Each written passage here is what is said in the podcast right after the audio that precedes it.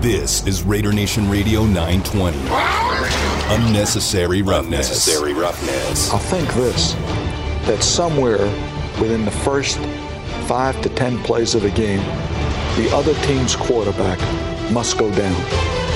And he must go down hard. It's unnecessary roughness here on Raider Nation Radio 920. Big hole, first down, end zone, touchdown, touchdown, Raiders! Would you believe it? This is Unnecessary Roughness on Raider Nation Radio 920.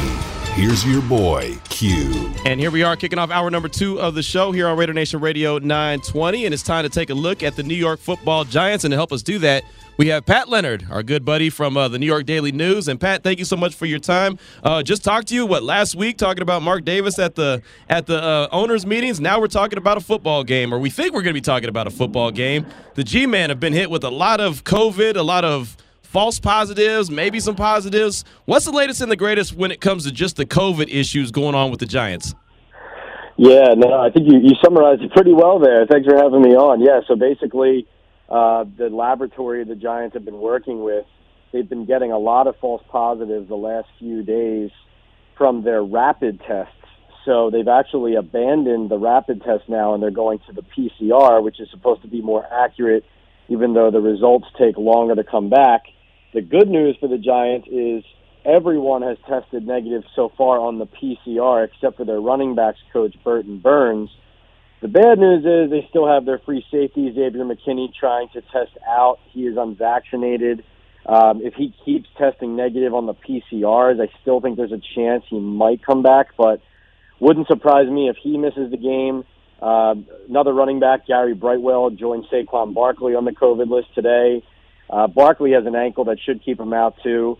But really, the craziest thing, guys, as you know, in the COVID world, this morning they had so many positives this morning. They had to send coaches and players home, who then retested negative and were asked to come back in for practice. Wow. So it's not even just day to day; it's same day stuff where they're having to just adjust and move on. Uh, makes for a chaotic workplace, but they did ha- actually manage to practice today, believe it or not. Wow. Hey Pat, with this and with the um, one positive that we know being the running back coach, is it possible that this team can go into Sunday's game without a run, without a running back to man the field? Yeah, yeah, I think so. Um, uh, you know, I think that Joe Judge actually has spent a lot of time, and I'm sure this isn't unique to the Giants, but they cross train their coaches too. So they'll have some days where they just have like a the assistant DB's coach work with the running backs or whatever.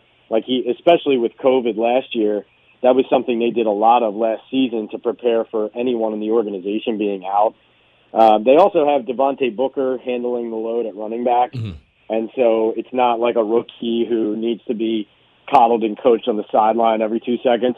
The guy who not only knows what he's doing and has done it in the league for a while, but and as the Raiders are familiar with him, obviously, um, but also is coming off his best game of the season against the Chiefs. So I, you know, I don't. Obviously, they want Burns to get better and get back on the field, but I don't think that would impact uh, the game much. Yeah, no, that makes a lot of sense. And you, you mentioned Saquon Barkley and the ankle injury that's probably going to keep him out of Sunday. How close do you think he is to returning, even if he doesn't play Sunday, just as far as just him in general? Because he's, I mean, it seems like the last couple of years, that's what it's been the story of Saquon Barkley and injuries. I know, I know. No, you're absolutely right. I, you know, I think I think with their bye week right after the Raiders game, um, as long as there isn't any setback, I would expect him to be back for that Buccaneers game on Monday Night Football coming out of the bye. Um, you know, it's, there's no indication that it's more serious than a bad sprain. Obviously, it's if it's worse than what we originally thought, I have no reason to believe otherwise. But then it could drag on. But to your point, just getting him back on the field doesn't mean he's going to stay on it. Right. And the Giants, a lot of teams have been hurt uh, this season, but the Giants have been absolutely decimated. And the problem, as you're pointing out, is the guys who've gotten hurt for them are guys who stay hurt. You know, Saquon, Sterling Shepard is out now for a while. Um, Kenny Golladay just practiced today, but he's missed the last three games. Can he stay healthy? And Kadarius Toney, the exciting rookie, he's he's going to play on Sunday, but he's got a bad left thumb, a bad right ankle. You know, how long is he going to be able to weather the storm? That's the biggest issue for the Giants right now is keeping guys on the field. Talking right now with Pat Leonard from New York Daily News, covers the G-Man like a glove, and Joe Judge. He's in year two of his uh, head coaching existence with the Giants. Of course, Jason Garrett is the offensive coordinator. Uh, from your from your point of view, what is that dynamic like with a, a, a new head coach and a guy who's been a long time head coach in the league? Yeah, you're talking about Joe Judge and, and just his dynamic with his players. Is that what you're asking? Well, yeah, and then how him and Jason Garrett kind of coexist. Oh, okay, yeah, right. That's actually been a very interesting dynamic to watch. Um, last season, Joe Judge fired the offensive line coach Marc Colombo, who Jason Garrett brought from Dallas. And of course, with how the offense was also failing to score and struggling, there was definitely some internal strife there was actually a time in January and February where it wasn't even clear Garrett was necessarily going to be back for a second season here. Um, he interviewed with the Chargers job. There were a lot of people's jobs with the Giants being confirmed, like Pat Graham pulling his name out of the hat of the Jets head coaching interviews. And Garrett's status was just kind of hanging out there in the air. Eventually, obviously, he did return. But of course, remember, there's a lot of people who, lo- who love him in the Giants building. He actually had an interview lined up for the head coaching spot before they pulled the trigger and hired Judge that Garrett never got to interview for. Uh, so there was a little bit of that wondering what would happen if Judge struggled. Is Garrett the guy waiting in the wings? Uh, we've certainly seen the offense evolve more this year to, I think, what Judge wants to see um, as far as more motion and um, the way that they have been utilizing their skill players and catch and run opportunities. Garrett definitely has an offense that has worked a certain way in the past, but he hadn't called plays a lot prior to this year for years. And so it took, I think, a little bit of time for he and Judge to get on the same page, use Garrett's structure, but also move to some things that accompanied the Giants' personnel well. The funny thing is, guys, or I guess it's not funny for the Giants, but it all came together in their win at New Orleans um, in Week Four, I believe, and that was really the only game they've had most of their players healthy on offense. And ever since then, they just haven't been healthy, and they haven't been able to score as many points. Man, yeah, interesting. I always kind of wondered how that worked because Jason Garrett has been, you know, a head coach for so long in the league and has the ties there with the New York Giants. So just kind of wondered what that was that was like. And of course, of course, go ahead. Yeah, no, yeah, no, no, uh, definitely, um, definitely something that I don't. I think a lot of people work. Still, if you look at the Giants offensively, they're not scoring points consistently. Daniel Jones does show the flashes of development that. I mean, if you think about Jason Garrett, there's no doubt in my mind that he wants to be a head coach again. Mm-hmm. And so I think Jones has shown enough growth and the offense has shown enough evolution here where that head coaching opportunity, especially you look around the league, there's a lot of organizations right now that uh, lacks stability. And not that Garrett is a better coach than every other guy out there, but it wouldn't surprise me if one of these organizations that really needs to get its locker room, its front office, and just its culture in order comes calling to him in short order. That should be interesting. It really should. And and you know, it's funny. I wanted to ask you about Daniel Jones because, of course, it's going to be that conversation. Is he the guy? Is he not the guy? I mean, here in, in, in, Las Vegas, we deal with that every day with Derek Carr, and he's more than proven that he's the guy. But Daniel Jones, what is the gut feeling as far as even the fan base goes on, on Daniel Jones and his his leadership and him being the franchise quarterback there in New York? Yeah, you know, I think um, I think Giants fans in the end, and, and Daniel Jones knows this too. In the end, it's about wins, and if he doesn't get enough wins – then the fans are souring on him and on the whole team and on the plan that the Giants say they have in place. Now, I do think Jones was starting to show he was the guy before a bunch of guys started getting hurt. I don't think he's the player like Lamar Jackson, and I know he's not Lamar Jackson, but he's not the player where no matter who you lose on your team, you could just put everything on the guy's shoulders and he's just going to win week in and week out. Right. But I don't think many guys are that. Um, I, I think that it's still very much in the, up in the air whether Daniel is going to get that second contract. But I will say this: I think he's closer to having shown he's the guy to the Giants than having shown he's not. I know the organization feels that way. They just need to get more victories and results down the stretch to back it up. Talking all things Giants right now with Pat Leonard from the New York Daily News here on Raider Nation Radio 920. Unnecessary roughness. And uh, I saw the game on Monday, the the Giants and the Chiefs. I feel like that's a game the Giants probably could have won, but I feel like, and this is really the question I wanted to ask you: Is this team prepared to finish games yet? Because it felt like on Monday they weren't ready to finish that game. No, that's perfectly said by you. There is is frankly frankly, it's funny that Joe Judge and Pat Graham and Jason Garrett and the coaching staff is take they're taking so much heat off of that loss because they actually had a great plan that almost worked to perfection. In fact, I don't really think the Chiefs ever had control of the game. I think the Giants dictated the tempo. Um, I think they played the defense they wanted to. They forced Mahomes to do what they wanted him to do, and not the other way around. Uh, the early interception by Jones was a huge mistake. But to your point, they commit 10 penalties in the game. I think they committed seven of them within the final couple minutes of both halves. And they just, frankly, melted down at the end. And that's why I look at this game with the Raiders and I say, listen, I, I know it's the NFL, anything can happen every week, um, and the Raiders are far from perfect, but the Raiders have good fronts, right? Like their defensive line and their pass rush, and Maxx Crosby and Ngakoue coming on. Like they've really shown that they will make you work for it for four quarters at least. And the, the way Carr is playing, I see the Giants as being competitive with the Raiders, no doubt. But the Raiders have shown this year that they've kind of taken it to another level as far as sealing the deal and getting the result and having the result back up the play they put on the field. And I think the Giants, you, you just saw it. They just put themselves in a game where they basically did everything right for 55 minutes right. and coughed it up. So if you're going to play that good of a game and lose, it's hard to believe that you're going to take on a five and two team with a quarterback arguably playing at an MVP level and suddenly, you know, pull it out. Right. No, exactly. That's exactly what I was thinking when I was watching them on Monday Night Football when they were taking on the Chiefs. I just felt like that that's a game, if they mature a little bit more and eliminate some of those mistakes, that's a game that they're going to win because I don't think that the Chiefs were that good on Monday Night Football and they just happened to find a way to get that victory against the G-Men. Final question for you, Pat, and this has been great. I do appreciate your time. As far as the biggest Achilles heel for this Giants team, if there's a way that the Raiders could go into New York, go into New Jersey, and actually exploit this team, what would it be? It'll be the offensive line um, running, you know, running stunts and games from the defensive line, uh, just making making the offensive line move and handle someone coming from a different direction. Uh, their O line was one of the units that held up at times against the Chiefs, but then collapsed in the clutch on two minute tries where they really needed them. That unit is a mess, and I think the Raiders' pass rush, frankly, is going to be the difference in the game.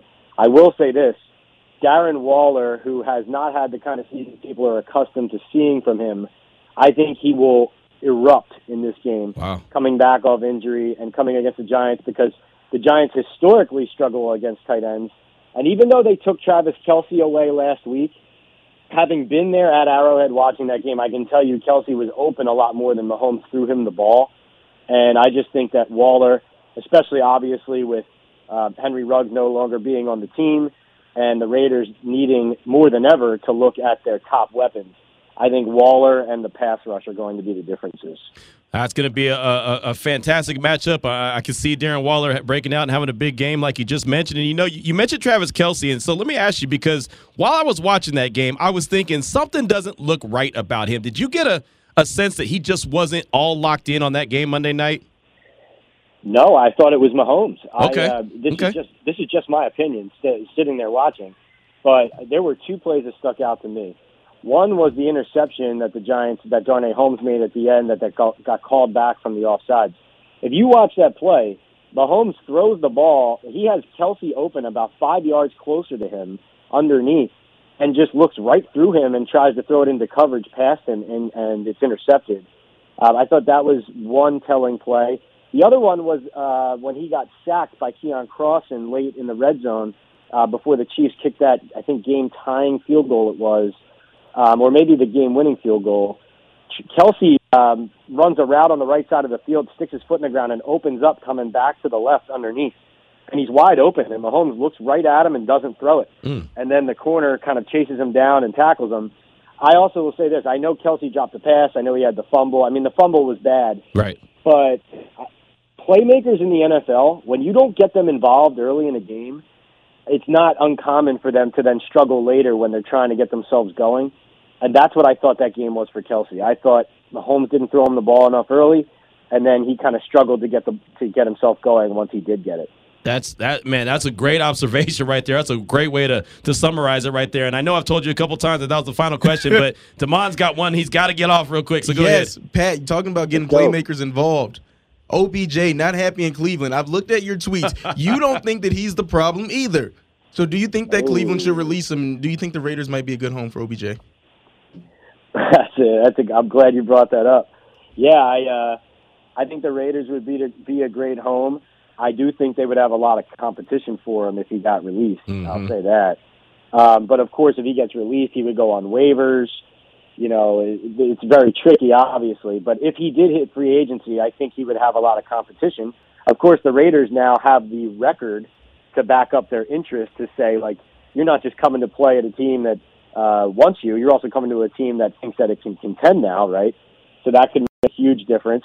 Yes, I do believe that Beckham is being scapegoated right now in Cleveland for shortcomings of the quarterback Baker Mayfield there. I think anyone telling you that this caught the Browns by surprise is lying to you.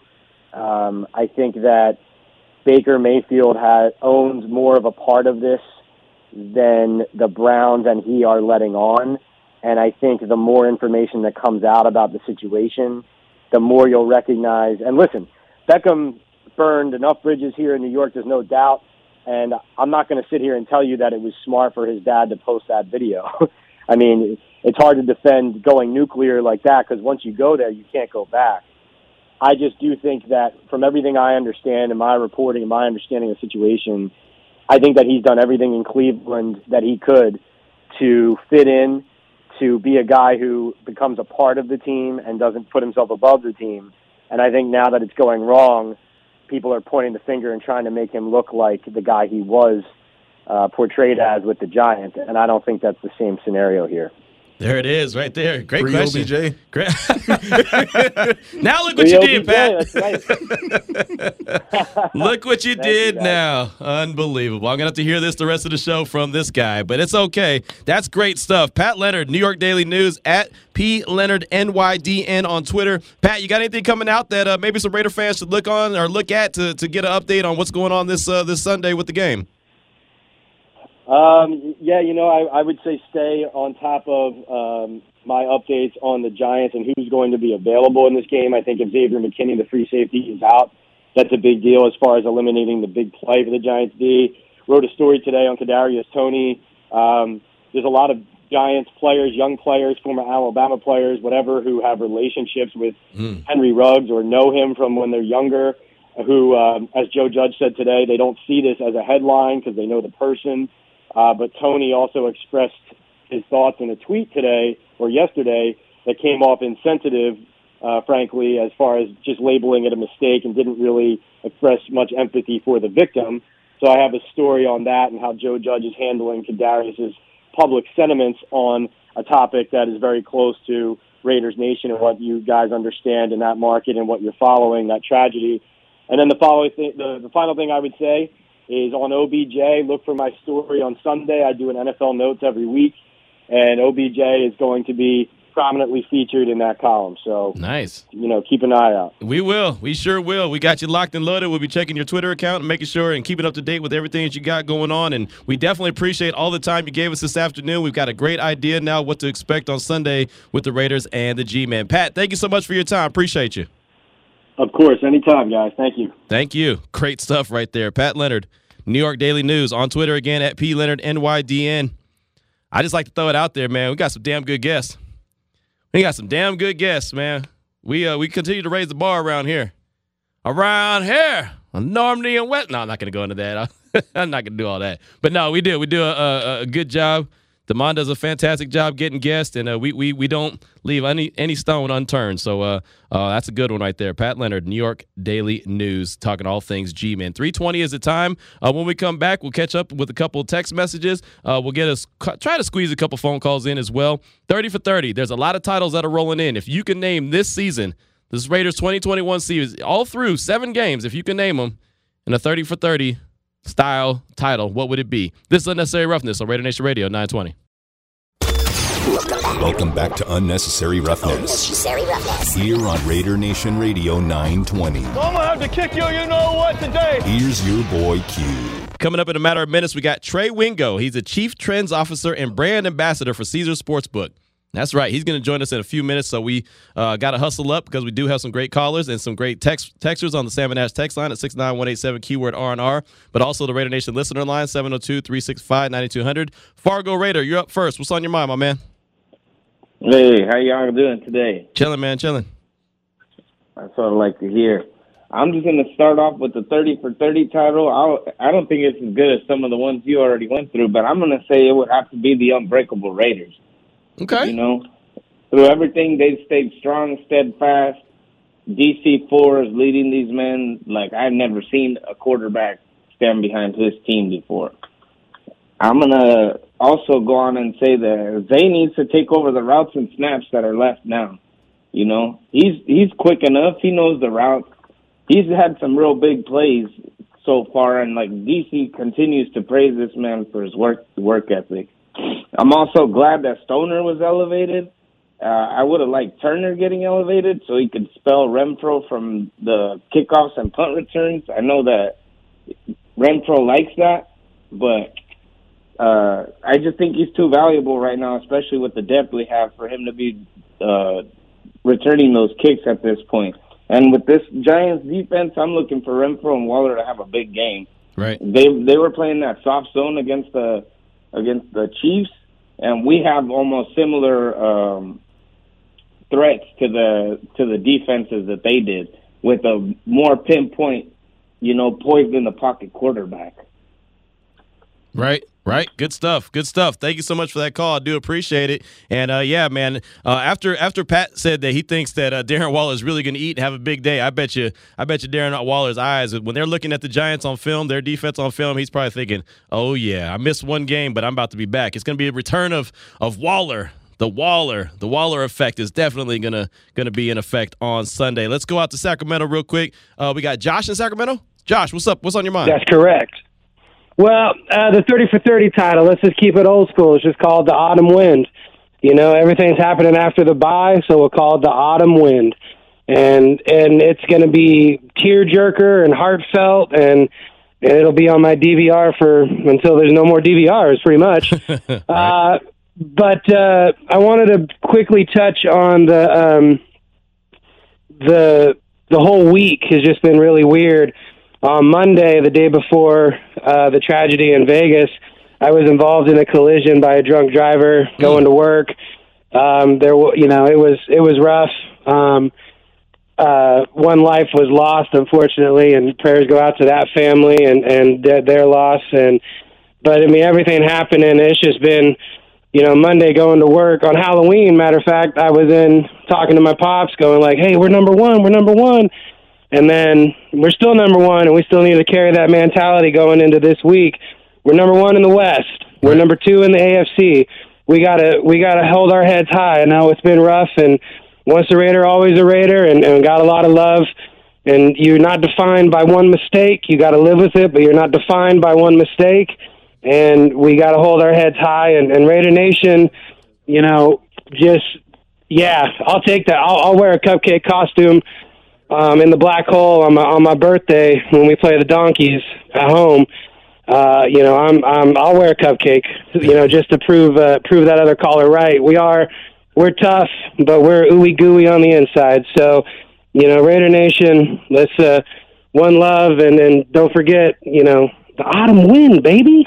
There it is. There it is. Great call. Great call. Thank you for that. And glad you were uh, good in, in, in your accident and everything, man. And appreciate you sharing that with us. And, and like you said, prayers out to all the families. Thank you so much for that. Now, on the phone lines, we have our next guest. Very excited to bring him on. Trey Wingo. He is the Chief Trends Officer and brand ambassador for Caesar Sportsbook. And Trey, thank you so much for your time this afternoon. It's always great to catch up with you. Last time we talked, uh, I was in Canton, Ohio. It was time for the Hall of Fame. We were talking about Tom Flores and Charles Woodson. And then right after that, you became the Chief Trends Officer and brand ambassador for Caesar Sportsbook. What exactly does that entail? Because that's an awesome title. It is right, and the funny thing was when we were going through this, like, what should we call you? And I was like, Grand Poobah and Master of Time, Space, and Dimension. They they didn't go for that one, but they went for this one. Essentially, what it is is I basically uh, and just sort of explaining why the odds are what they are. Like it's sort of the same thing I did all those years at ESPN. I'm talking about football, right? But like for example, you know the let's just say you know let's pick a game. The Texans have been underdogs for uh, double digit underdogs five of the seven last games they played. Why? Well, because they're terrible. You, you know, I mean, that's the easiest way to describe it. You know, so it's it's me sort of dispensing the same football information that I did all these years, just doing it in a way that helps people understand why the odds are the way they are. I love it. I love it. That was great. I was explaining that title, or I was talking about that title at the beginning of the show when I was saying who was coming up, and I was like, man, if that if that was my title, you wouldn't be able to tell me nothing. I would just walk around and be like, this is who I am. yeah, deal with it. Yeah, exactly. Right, exactly. So, uh, Trey, man, this football season, it's it's all. I mean, we're already starting week nine tonight, which is unbelievable. It just flies by. But there's been a lot of ups and downs uh, here in Las Vegas with the silver and black. Of course, them off to a five and two start. That's great. You know, first place, second in the AFC. But they have all this off the field stuff going. First, Gruden in the emails, he resigns, and now obviously the tragedy that happened earlier this week here uh, with Henry Ruggs and the accident and the loss of a life. I mean, when you just look back from a distance and see this team, the Raiders, just have you ever seen so much off the field adversity happen to a team so quickly? Um, you know, it, it just seems like something like this happens every year, and uh, this has been a really weird couple of weeks for the Raiders. I mean, that's the only way to describe it. I mean you know, the Gruden stuff, I'm not defending any of it, and I won't. But, you know, just a reminder, this was an investigation about another team. Right. right? It's an investigation about another team, and somehow uh, another team's coach gets fired because of it. And look, some of the stuff that's in there was terrible, and I again, I won't defend it. Uh, I will say that having worked with Jon, I never heard any of those kind of things when I was around him. He obviously felt a little more comfortable saying those things to people like, or typing those things to people like Bruce Allen. But you know, I do find it. I want to make sure I word this carefully. Not only strange, but almost hard to believe that in the other 650,000 emails that they perused through the Washington football team because of this investigation about allegations of sexual misconduct and just gross mismanagement of the Washington football team, that they couldn't, they didn't find anything else. I mean, I, I'm sorry, I, I find that hard to believe, especially when you hear about some of the allegations against Dan Snyder that have gone on for years. By the way, and, and I thought the wording in the story was very, very legally parsed. There were no other words like the words used by Jon Gruden. Well, what does that mean? That's a that's a very broad term that can be used to sweep away a lot of things, uh, in my opinion. I, I don't think that was a wording that they chose arbitrarily. I think they wanted to make sure that's exactly what they said. So, should something else come out through another leak, they can say, "Well, that wasn't what that was." It might be bad, but it wasn't the same verbiage, you know. So I, I, I feel like Jon was a, uh, for lack of a better term, a sacrificial lamb mm-hmm. to somehow keep the organization and the owner of that organization intact.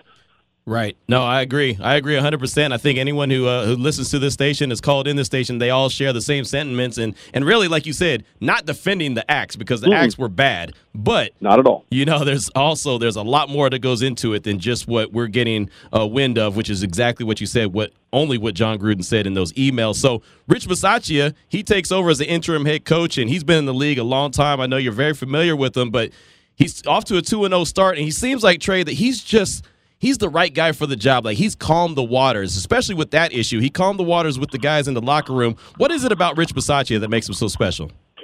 Well, I, I think obviously there's a lot of trust between him and the players, right? I mean, I, I think Mark Schlereth, a good friend of mine, always uses this word. Football is a relational business. And he's 100% right. You have to have some sort of ability to relate to the people that you work with, work for, and and work, uh, uh, you know, uh, work with and work for, for lack of a better term.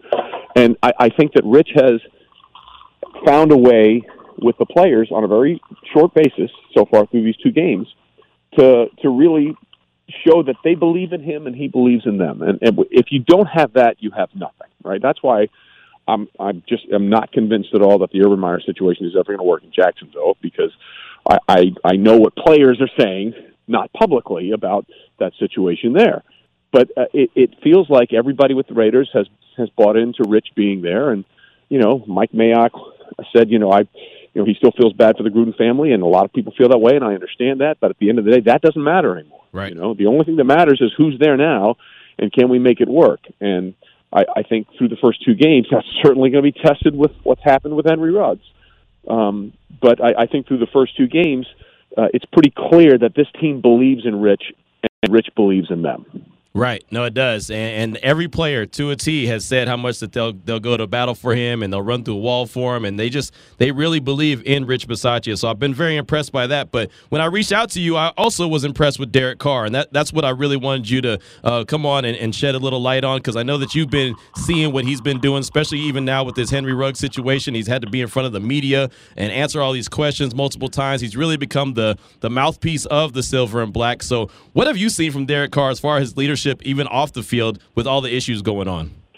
Well, I think what I'm seeing is the same person I've known him to be uh, ever since he came into the league. And I, and I told you I had a story, and I want to go back and, share that story with you. You know, for years uh, when I was working at ESPN, we had a lot of the top draft prospects, especially the quarterbacks, come up, and they would go through the Jon Gruden camp, but they also come up to campus and we'd do something called the car wash, where they do a million interviews. You know, they'd be on the Sports Centers, they'd be on NFL Live, they do all this kind of stuff.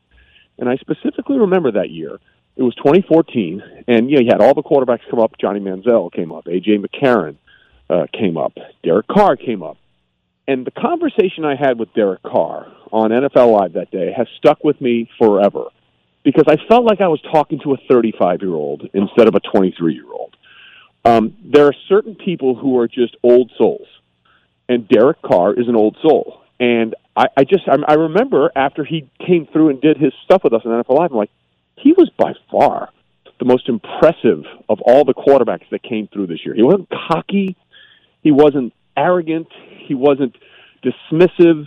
He was earnest, he was honest, he was prepared, and he was confident, but in a way that made you feel like he understands what's what the challenge is in front of him. And I certainly think it helps that he had his older brother David go through what he went through when he was the first overall pick and just the beating he took with the Houston Texans that expansion year. But what we're seeing from Derek and the way he's reacted to the situation with Henry Ruggs, I think, is exactly the same person he was when I met him in 2014. And this is a mature person. This is a person who understands what his responsibilities are and understands what his roles are as a leader of the team. And, you know, he's right. Look, it's easy to just say Henry Ruggs, whatever now. Henry Ruggs needs people in his life now more than anybody, and I'm, more than and at any other time in his life. And it's mm-hmm. not taking away anything from the travesty and the things that he has to accept if these things are true, and we'll go through the process. And he has to deal with that, and that's that's on him for the rest of his life. But that doesn't mean that everyone should just abandon him. And I, and I think the way that Derek has handled this has shown me the same level of maturity and level headedness that I saw with him when he was coming into the draft as a rookie. Talking right now with Trey Wingo here on Unnecessary Roughness, Raider Nation Radio 920. And, and, Trey, I think you're spot on with that. And one of the things I've been saying is I, I, know that sometimes Raider Nation is split on Derek Carr. Is he the guy? Is he not the guy? Do they want another guy? Is he whatever? Can, but, can I can I just say something yeah, about that real quick? Like, please, please do. Has, and again, because this has gone on for a while, and yep. it's certainly a topic. I mean, what has what does he have to prove? I'm trying to figure that out. I'm not saying you're saying this. Right. You're just alluding to the fact that a lot of people are making this conversation. What what has he not done? I, you know, I, I just I don't understand that. And uh, uh, like for example, last year, you know, when you guys the Raiders went to Arrowhead and beat the Chiefs in Arrowhead, and then you know we had the game uh, at Allegiant where there were no fans, obviously, and and uh, you know he led the team down there. And people say, "Well, go for the field goal, go for the." T-. I, they did the right thing in that situation, and then they got Mahomes in the last two minutes. You know that's a thing. Right, it right. hasn't happened the last two weeks, but that that happens a lot. Right. And I I just don't understand what people aren't seeing in Derek Carr. Like I like when Gruden was there, I understood it because Jon is a is a person who collects quarterbacks the way some of us collect trading cards or stamps. Okay, he just he likes to go through a lot of quarterbacks. That that's always been his mo. But I, I just, if you're a Raiders fan, what are you not getting out of Derek Carr? I would really like to know that because I think that he's been a phenomenal player for them for a long time.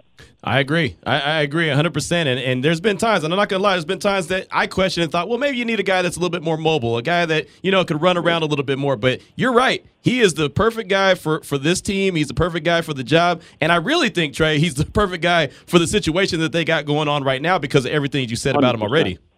100%. Yeah, Trey. Um, would you say that he's been the best QB in the AFC at least? Let's see. Well, uh, let me let me. Josh Allen has been very good. Let's just be clear about that. Josh Allen has been very very good. Um, I, I don't think there's anybody you could say has played demonstrably better, but I think there's a couple of players that you could say are probably right around the same level. But again, I, I you know I don't like sort of going team to team comparison because. Right you know what what the Raiders need from Derek is exactly what he's giving them, and what you know Josh mm-hmm. Allen, what the Bills need from Josh Allen, he's giving them as well. I, I just don't think that you can fault anything really uh, that Derek has done this year, and his leadership now is again. I, I just keep going back to it. That, that's the kid that I saw in 2014 when he was a kid, but he acted like an adult. Yeah, Trey, I was just trying to steer you into MVP talk, but uh, you didn't take the bait. I, I no, think Trey's been you, there. You know, here's the, here's the thing, but I love that because you're right. Like two weeks ago, I would have uh, three weeks ago when they were three and zero oh or four and zero, oh, whatever they were. I would have said, yeah, he's right there, the MVP talk. And then you know Matthew Stafford has taken off, and Cooper Kupp. I, I don't think people understand. Like Cooper Kupp is a guy that's easy to take for granted right now for the Rams he's doing things that Jerry Rice and Randy Moss never did. Mm. I mean, it's it's crazy. He's on pace. I did the math, and you you hate to do this, but right. it's, it's eight eight games in, so I think it's a decent. Uh, uh, a decent amount. Uh, he's on pace for 133 catches, over 1,900 receiving yards, and 22 touchdowns. I mean, that's a pretty good year for anybody, yeah. let alone Cooper Kupp. You know what I mean? He's right. phenomenal. Right. No, you're right. You're absolutely right. And he is on crazy pace right now. It's absolutely nuts. And I hate to be on pace guy too, but I mean that's that's that's legit right there. That's really legit. Yeah. We're talking with Trey Wingo here on Unnecessary Roughness, Raider Nation Radio 920. And Trey, we just got a couple more questions for you. Right now, the Raiders are five and two. They're in first place in the AFC West. They have the Giants this weekend. That's a game that they should win, but again, they got all this going on, and it's the NFL. You never know what's going to happen. So, uh, how do you think they navigate through the rest of this season, knowing that they have these off the field issues that they're dealing with, but they are a very tight knit locker room? Well, I want to be clear. There's two things here. But first of all, I'm not diminishing the tragedy of the Henry Rugg situation in any way, shape, or form. Right. Because that there was that should never have happened. It's a terrible situation. He's going to have to pay for that for the rest of his life uh, if all these allegations and things that we've heard are true. So that that's that. He's also a giant loss for them on the football team. Let's just be clear about that. Um, and they've already handled this significantly. Like you said, they're two and zero oh since Jon Gruden, uh, you know, had his issues and and he had to leave. So they've shown resiliency already. The only thing I can say is historically, this is not a good sign for a football team. In the Super Bowl era, there's never been a team that made the postseason that made a head coaching change halfway or midway through the season. That, now, that being said, usually it's because the team is terrible. Right. You know, that's why you normally get rid of a coach. This is an outlier. This is a completely different set of circumstances that caused Jon Gruden to not be the head coach. But they have shown incredible resilience, and you know, the Chiefs are. I, I still believe if the Chiefs just hold on to the flipping football, they're going to be really good, even with a terrible defense. Like you can talk about all the other stuff. At the end of the day, if they don't turn the ball over, they're probably a one-loss team. It right. would be that game against Tennessee. Every other game they've sort of been in, they've just found a way to, to throw away the football at the most inopportune times. Mm-hmm. A lot of them, by the way, bouncing off receivers' hands that turns into interceptions. So before people talk about you know Mahomes overrated, he's hitting a lot of these receivers in the hands, right. and they're you know they're not catching it. So um, I, I think the Raiders have every opportunity. And the Chargers took a stumble this past week, and mm-hmm. you know I, I think they're a really good football team. But at, at the end of the day, I, I think it's going to be a very, very tight race between those three teams in the AFC West. Well, and, and I'm glad you mentioned the Titans because Damon here, he is a he's a Titan fan and he's a little upset still as he should be about Derrick Henry and the potential yeah, of him that's missing a problem all for them. Right, that's a problem for them. Yeah, yeah a huge all problem. Day. All we got all day. How do you think they navigate now? They brought in Adrian Peterson, and I have no nothing but the highest amount of respect for Adrian Peterson. But he's 36 years old, and he's still 36 years old. What are your thoughts yeah. on, on, on Tennessee and how they navigate through now now without Derrick Henry? Well, outside of maybe Mahomes or Brady, I would say there's probably no player that's more critical to team success than Derrick Henry is to the Titans. Let's just be honest about that. So it, it's a problem. The good news for the Titans is that they have the best record in the AFC and they have the largest lead of any division at three games. So they got that going for them. And schematically, let's be clear, schematically, if you're going to replace say Derrick Henry, an Adrian Peterson type runner is the guy you want because he's not an elusive guy. He's a power runner. He always has been. Mm-hmm. But you're right. He's 36. Hasn't played in a while. And you know, I, I saw some put somebody put there on Twitter. Reminder: This was just less than three years ago when he was with Washington running over people, and I'm like, well, that means nothing because 2013 Peyton Manning was less than three years away from 2015 Peyton Manning. 2013 Peyton Manning the records that everybody still is trying to get to. In 2015, Manning couldn't hit water if he fell out of a boat. So you know, don't don't give me this three year, less than three year thing. That means nothing. Right. If he can still play, it's a great signing. If he can't play, it's not going to help him much. Right, no doubt, no doubt. It, it should be interesting though. But uh, man, this AFC is really close. The NFC, I mean, they, there's it's kind of uh, they're all at the top, right? All the all the great teams are all at the top. You got the Cowboys; they look like they're awesome. They just won without their quarterback. Uh, you know, you got the Rams. You mentioned them already. I mean, there's so many good quality teams in the NFC, and then the AFC feels like there's a bunch, a handful of teams that can all go and, and make some moves. So, is there anyone that you're you're looking at right now, and you're like, you know what, that's the team you better watch out for? Well, I, I still think the AFC is a deeper conference. I mean, I, I think there's more teams that you could make a legitimate case for in the NFC. I, I will say this about the Rams. Um, they were probably, in my mind, the best team in football. Even though they lost to the Cardinals, I get it. Uh, I think they were probably the best team in football before the trade for Von Miller. But now you have Von Miller with the Rams. Oh, by the way, Von Miller, since he came into the league in 2011, no one has more sacks over that time frame than Von Miller. He joins the team with Aaron Donald, who came into the league in 2014. And oh, by the way, since 2014, no one has more sacks than Aaron Donald. And oh, by the way, before they got Von Miller, they led the league in sacks with 25. And now to add Leonard Floyd and Jalen Ramsey to all that, the Rams defense is going to be a problem. It's going to be a problem for everyone going forward. And Matthew Stafford is playing at an MVP level, and we talked about the numbers for Cooper Kupp.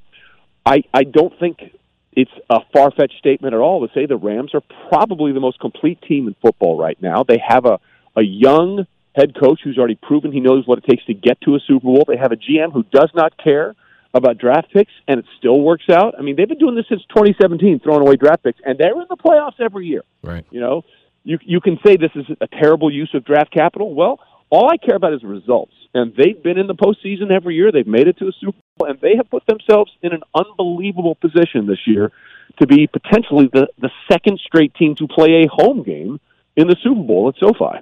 Right, and, and that's where it's going to be this this year. It's in L.A. in SoFi Stadium. Super Bowl is going to be. Uh, it's always going to be fun. Who's going to be there? That is remain to be seen. Trey, great stuff as always. We definitely appreciate your time. Uh, love scatter shooting around the league with you, and great story on Derek Carr as well. I definitely appreciate you sharing that with our audience. I'm sure that they all uh, appreciated that. And I got to get this title right again: the Chief Trends Officer and Brand Ambassador for Caesar Sportsbook, Trey Wingo. How about that? We are all Caesars, my friend. Anytime you need. Thank you so much, Trey. Appreciate you. There he Take goes. Trey Wingo right there. Good dude. Great football knowledge. Obviously, been around the game for a very long time. And uh, man, we could have talked to him for another 15 to 20 minutes, but uh, Damon's telling me I got to take a break. So I better go ahead and take a break. Go ahead and make the man happy. 347 is the time. Come back. We'll close out the show. This is Unnecessary Roughness on Raider Nation Radio 920. Welcome back to Unnecessary Roughness. Unnecessary roughness. Here on Raider Nation Radio 920. I'm gonna have to kick you, you know what, today. Here's your boy Q. Here we are. 351 is the time. We've had a fast and furious show here on Unnecessary Roughness, Raider Nation Radio 920. Just got a couple more minutes left of today's show. We are going to go through our NFL picks, but I don't want to hustle through them. I don't want to fly through them real quick. So what we're going to do, we'll pick tonight's game, both myself and Damon. We'll pick tonight's game, and then tomorrow we do have four-hour show. I'll be doing uh, 2 to 6 p.m. at the TI, Treasure Island, the Golden Circle Sportsbook. I'll be there for four hours tomorrow. So we'll have plenty of time to make sure that we do our picks on tomorrow's show. But we will, Damon, we'll do our, our picks for tonight's game. Uh, it's not the sexiest one on paper. It's not, but it's still a football game, and we're going to watch. Look good to me. Hey, man, if it's a football game, it's good for me. I'm watching the them. great, the great white hype, Mike White. Oh, you're you're so excited. He's I need the, you to do. The, I need you to do the thing, He already went. What'd you do? Put him on your fantasy team? I need. I need him to do the thing. I know. I need him to be the coach.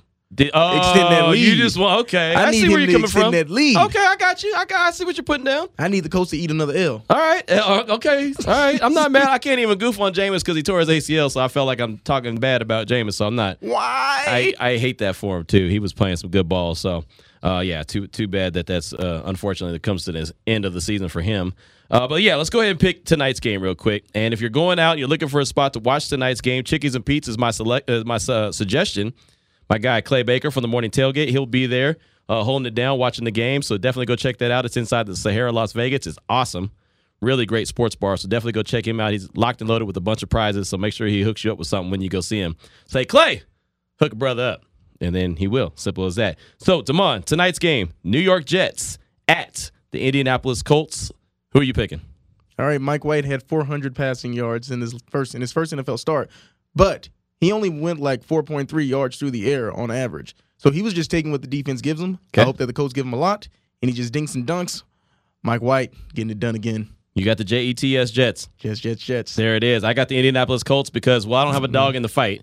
Doesn't really matter to me. And so I'm just picking with my brain instead of, you know, strategic. And look, I don't fault you for that because there's times that I've said, oh, I think the Chargers are going to take an L in this one because I'm kind of in my heart hoping that they do. So I understand what you're coming from. Don't get it twisted. I'm not mad at you for picking the Jets. I understand exactly where you're coming from. Strategically, for you, it makes a lot more sense for them to go ahead and win that game. Now, as far as what we're doing, trying to get W's and L's on our own, it, it's it's smarter to go with your brain instead of your heart. But that's okay. I get it. So I got the Colts and you got the Jets Thursday night football. So we'll do the rest of the picks uh, on tomorrow's show. Uh, I do want to hit some of these text messages because, man, we've got so many of them, and I do appreciate each and every one of you who sent a text in on the Salmon Ash text line at 69187, keyword R&R. Uh, if the Raiders win the Super Bowl, the 30 for 30 should be Raiders from tears to glory. I'll tell you what, if they were to win the Super Bowl, and I'm just so, saying this, you want to talk about, you know, people cry anyway. Like, I'm not going to lie, when the Warriors won their first title in forever in my lifetime, because it was personal to me, because it was the city of Oakland and it just meant so much, and the Warriors, it stunk my whole life. When they won, I had a little tear in my eye. If the Raiders were to win the Super Bowl, do you know how emotional everybody will be? I don't care if you're, I guarantee you, Vinny Bonsignore, who's coming up next, would be at the Super Bowl. And if they were to win that, he would get a little bit moist in the eye. I promise you. Just because, one, it'd be one big exhale at the end of the season. Like, okay, it's over. And then all of a sudden you think back in that rush, that would give him a little bit of a, that give him a little, I'm not saying he'd go full tears. He'd have a little moisture though. He'd say that, oh, my allergies are messing with me. I think it's my allergies. One more. Raiders against all odds. Okay, I like that one. I like that. Raiders against all odds. Well, coming up next is Vinny Bonsignore. He's going to hold it down in the huddle. Lincoln Kennedy is going to be riding shotgun with him, so make sure you check it out 4 to 6 p.m. And we'll be back here. Well, we'll be back tomorrow at 2 o'clock at the TI, 2 to 6, four hours long, four hours strong. It'll be unnecessary roughness. It's Raider Nation Radio 920. Peace.